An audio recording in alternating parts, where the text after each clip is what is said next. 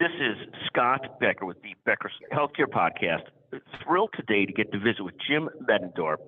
Jim's the Chief Strategy Officer at the St. Francis Health System in Tulsa, Oklahoma. It's one of the great health systems in the area and, and just a great health system. Jim, take a moment and talk to us about both yourself and the St. Francis Health System. Then I want to talk about Chief Strategy Officer, how you think about strategy, and, and a lot more. Jim? Yeah. Absolutely. Nice, nice talking with you, Scott. Um, so St. Francis is a is a, uh, a, five hospital system in eastern Oklahoma. We have uh, we're anchored by a 1,100 bed tertiary care center here in Tulsa. That includes the uh, region's only children's hospital and level four neonatal intensive care unit. Uh, we also have on this campus a 168 bed heart hospital.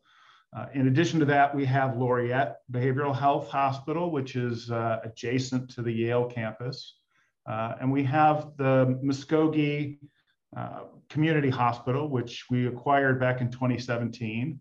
Uh, and then we have a hospital up in Vinita, which is a critical access facility. It's about an hour and a half north of us.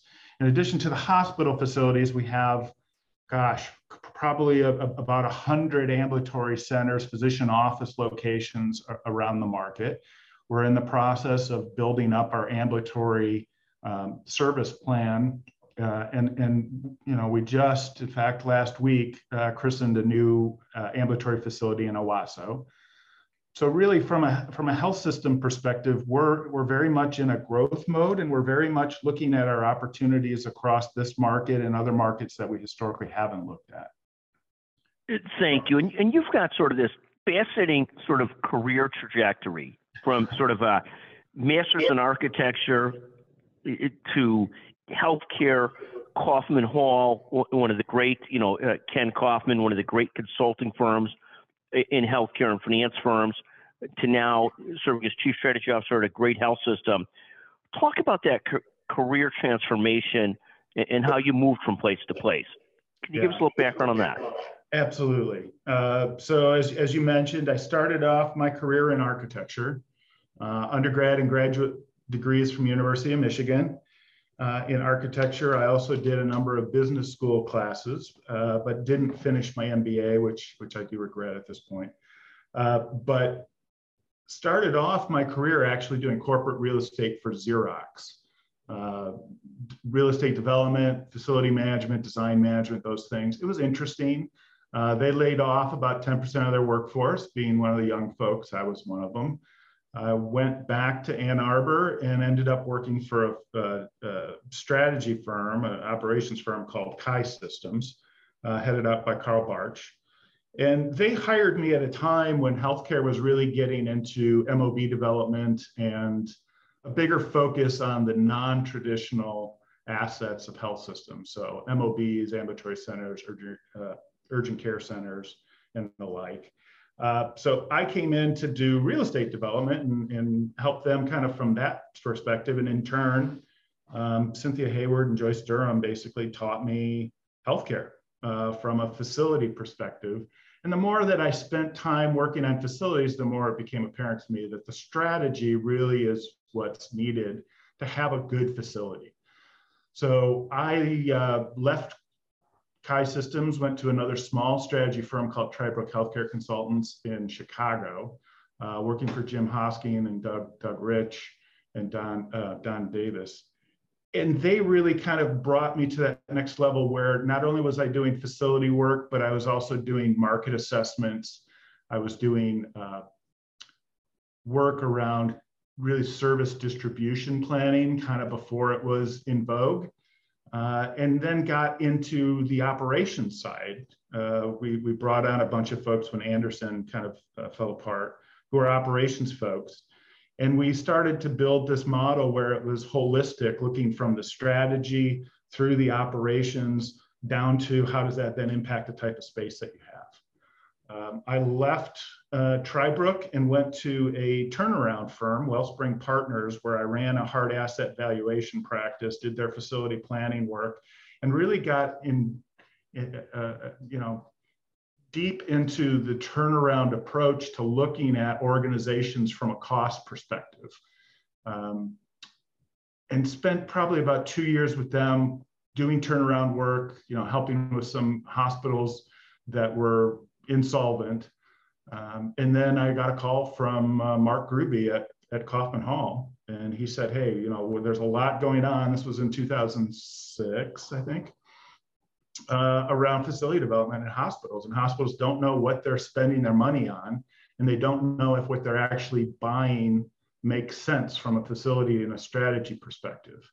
So I spent the next 13 plus years with Kaufman Hall. Really, um, you know, we started the whole service distribution product as health systems started to say, well, gosh, I've got all these hospitals. They don't really work well together. And we don't really have a plan for how they should all work together.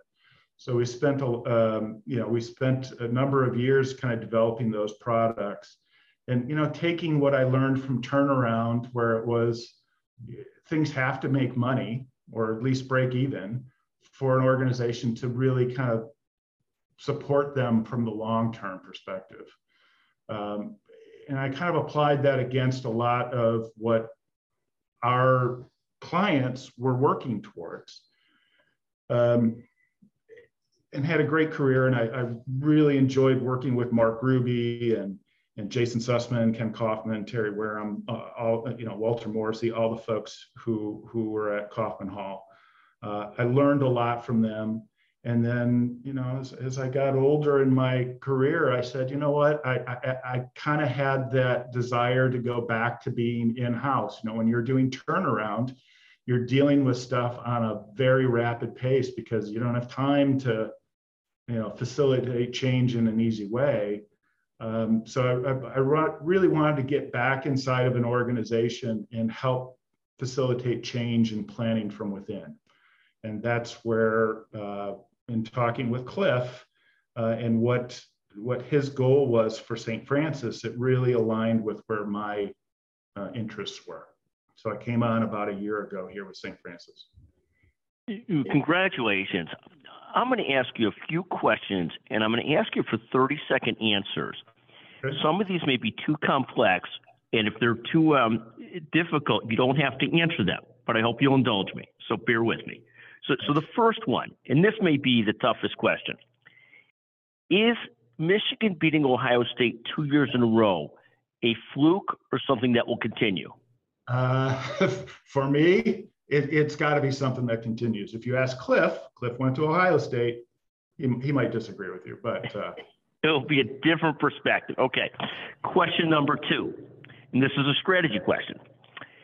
Old Orchard is a mall, a, a shopping mall, right oh. near where Kaufman Hall is located in Skokie. Yes. It's one of the few large malls that has remained successful. It happens to be an outdoor mall in, you know, in a cold climate. Yep. How has that happened? What's the strategy that's led that to continue to be a successful mall when the other mall near us, Northbrook Court, some other ones have really fallen on hard times, and, and just outdoor shopping malls, malls generally have moved in the wrong direction. Any thoughts on strategy? I mean, it's sort of a real estate and retail strategy question. Yeah. So Oak Brook is unique in that it, has been able to keep some major anchor uh, tenants that are a big draw. But in addition, they've kind of supported that with a lot of restaurants a lot of other sort of secondary, non traditional retail um, services. So people come there to go eat, and then they walk into Macy's or they walk into you know one of the other stores there.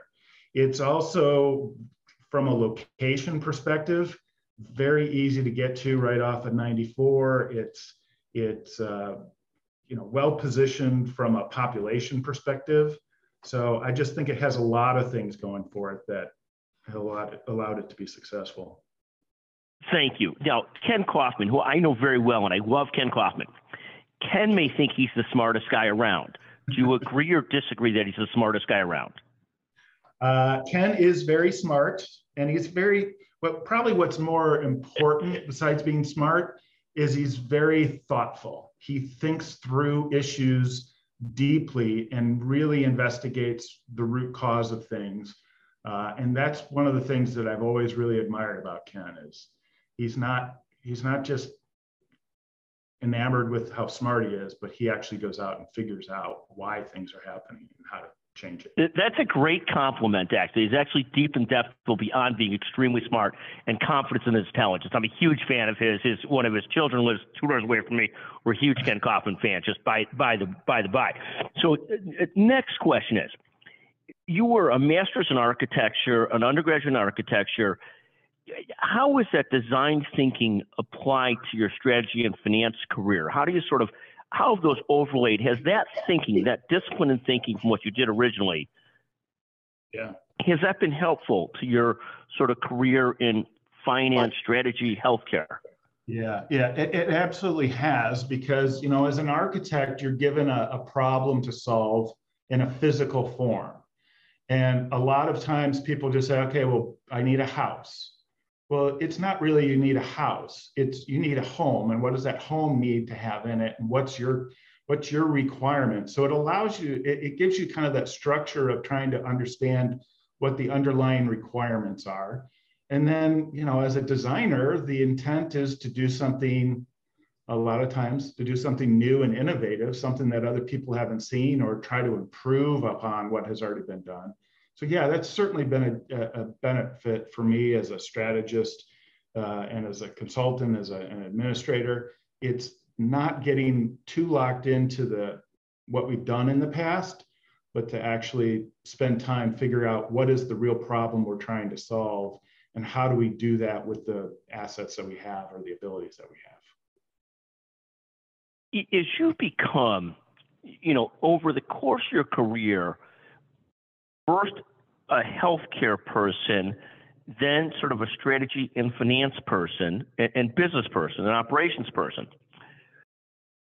Besides many of the people that you've worked with, are there authors, speakers, anyone that's had particular influence on how you think about things and how you look at problems, how you look at strategy? Uh, you know, it, it seems kind of odd, but some of the people that I I pull from really are not even in the healthcare arena. I, I'm a I, I'm a big car guy. I like cars, so I've gone back and looked at you know Ford Motor Company as they've had challenges. There's a number of authors who've written about it, um, about their turnarounds. I, have kind of looked at what they were able to do uh, and try to apply that to you know healthcare. And there, there's a lot of similarities. I mean, we're not building a car, but we are trying to help people advance their healthcare.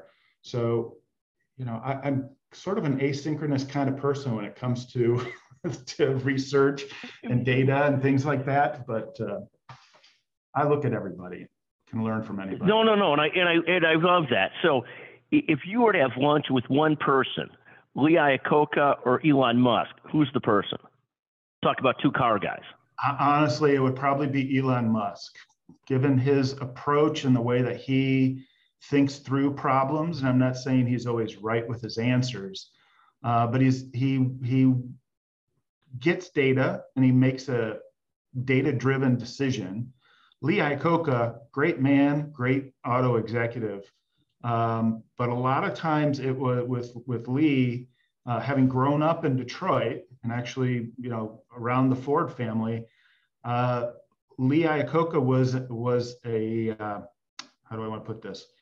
He, he was a personality and an ego. Um, he was a cult figure more than necessarily a marketer or a maverick, more than he was a deeply. Um, and, and whatever happened, there's a documentary on him as well. But you and I, if you're a car business person, yeah, the most successful car business person for a period of time was the person who then became a fugitive, and I always pronounce his name wrong, Ghosn, G H O S N. But what a fascinating career he had at Nissan, and then sort of things went south when he took over both manufacturers. I mean, but but what a fascinating career of sort of this mix of lean and marketing, and then sort of things all went south. Yeah, well, and that's that's uh, it's kind of a, a, a an example of where, yeah, you can be extremely successful and have basically what, what people would think is the world at your fingertips, but you can get full of yourself and end up falling from grace really quickly uh, if you don't stay vigilant to principles and values and and living those day in and day out.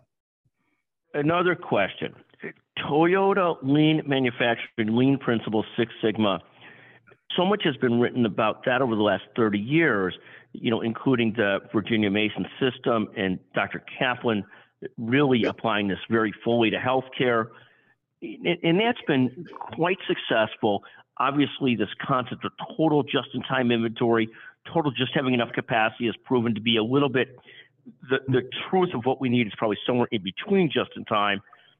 And, and, sort of so minimalist.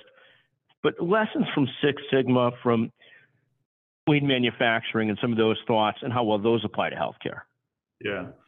I think there's definitely so we at St. Francis actually have started a performance improvement group here. We've got a number of Six Sigma black belts. Uh, and what you can learn from that process is, in fact, the process. How do you approach a problem? What is it that you're trying to address? And get data and support your decisions through data. To me, that's one thing that healthcare it, it absolutely has to devote itself to is being data driven as its decision making. There's been a lot of health systems that have been very successful with leaders who have made kind of seat of the pants judgment calls and done very well. And then you see a lot of them that have not. Uh, and, and, as a consultant, you know, the first thing you always did was go in and look at the data. What's the market share? What's the volume? What's your length of stay? What's your price per, per day? You know, all those things come back and help you develop your strategy. So to me, as I look at our organization and people start talking about things that need to change, like, okay, well, let's go back and look at how we're actually performing. And are we where we want to be or where we should be from a performance perspective? And if not, let's change some of those things first before we start, you know, some down some of these roads where there's big capital dollars or huge operational changes. So to me, there's a high degree of value in there. Now, I, I also think you cannot be so deep into the process that it takes you months and months and months to get things done. Um, from the turnaround work, you know, uh, that I did, it was very much a, you know, if, if we've got three days cash on hand, we've got uh, payroll coming up. Yes, we can improve how we do payroll, but we still have to meet the payroll. So there's a balance between the two. Uh, uh, thank you. Yes, you've grown accustomed to Oklahoma, when I've spent time in Tulsa, they almost viewed Oklahoma City as Michigan views Ohio State. Have you started to develop opinions? I mean, but since the time I've spent serious time in Tulsa, mm-hmm. Oklahoma City has attracted the Oklahoma City Thunder. It's become a pro sports town, stuff like that. Tulsa always thought they were sort of like the, the elite of Oklahoma. Oklahoma, they always sort of looked down on Oklahoma City. Having started to gain insight into that rivalry between Oklahoma City and Tulsa, and, and you don't have to share any thoughts because I'm sure they're going to be massively unpopular, whatever your thoughts are, except they'll be popular to one group and not the other. But but is it fascinating to see the different cultures in OKC, Oklahoma City, and and in Tulsa? Yeah, yeah. There's so you know when I worked for Kaufman Hall, we did a bunch of work for Integris, which is in Oklahoma City, and has a couple hospitals in our market. So I got to understand the Oklahoma City mentality. Uh, I really had not spent a lot of time in Tulsa before coming on with this role. Um, but honestly, as I sit down and I think through the populations, they're very similar. And the, the people, if you if you sit down and talk to the people and talk to uh, the healthcare administrators at, at, at, any of these facilities, whether it's in Tulsa or, or Oklahoma City, I mean, we all want the same things. We're all working towards the same things. Now, there is friendly, in, in some cases, perhaps not so friendly, competition between us. Um, and I think that's, you know, honestly, I, I think it's kind of helpful. You know, people kind of feel like we've got to advance ourselves and, uh, you know, perhaps outshine our, our neighbors uh, in some areas. But um, no, I, I I don't see it as much as I see it in some of the other parts of the country when I'd go around with consulting and uh, where there was real divide between uh, populations. So, so let me ask you that question because we'll take you back to Ohio State, Michigan. When, when you ultimately come down to it, you know, there's an old adage. What does an Ohio State guy call a Michigan guy? You say to a Michigan guy on his porch. He, he says, "Thank you for the pizza delivery." It's one of these great, you know, jokes about belittling the other. But in reality, are the Ohio State and Michigan fans really pretty similar to each other? You know, we are. You, you get in you get into the big house, and I've admittedly never seen a game at, at, in Columbus, but you get into the big house, and even when Ohio State's playing there, yeah, there's a rivalry, and yeah, we we want to beat them.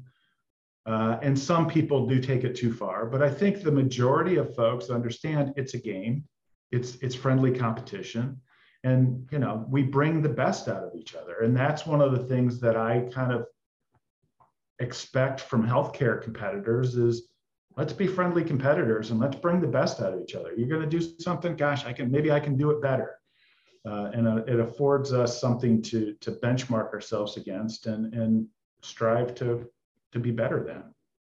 No, fantastic. Jim, I've kept you much longer than the 10, 15 minutes that I promised, but I enjoyed speaking to you so much that I've done so. I apologize. Thank you so much for joining us today on the Becker's Healthcare Podcast. What a remarkable career, and thank you so much for sharing your thoughts with us today. What a pleasure. It's been a pleasure talking with you, Scott. Take care.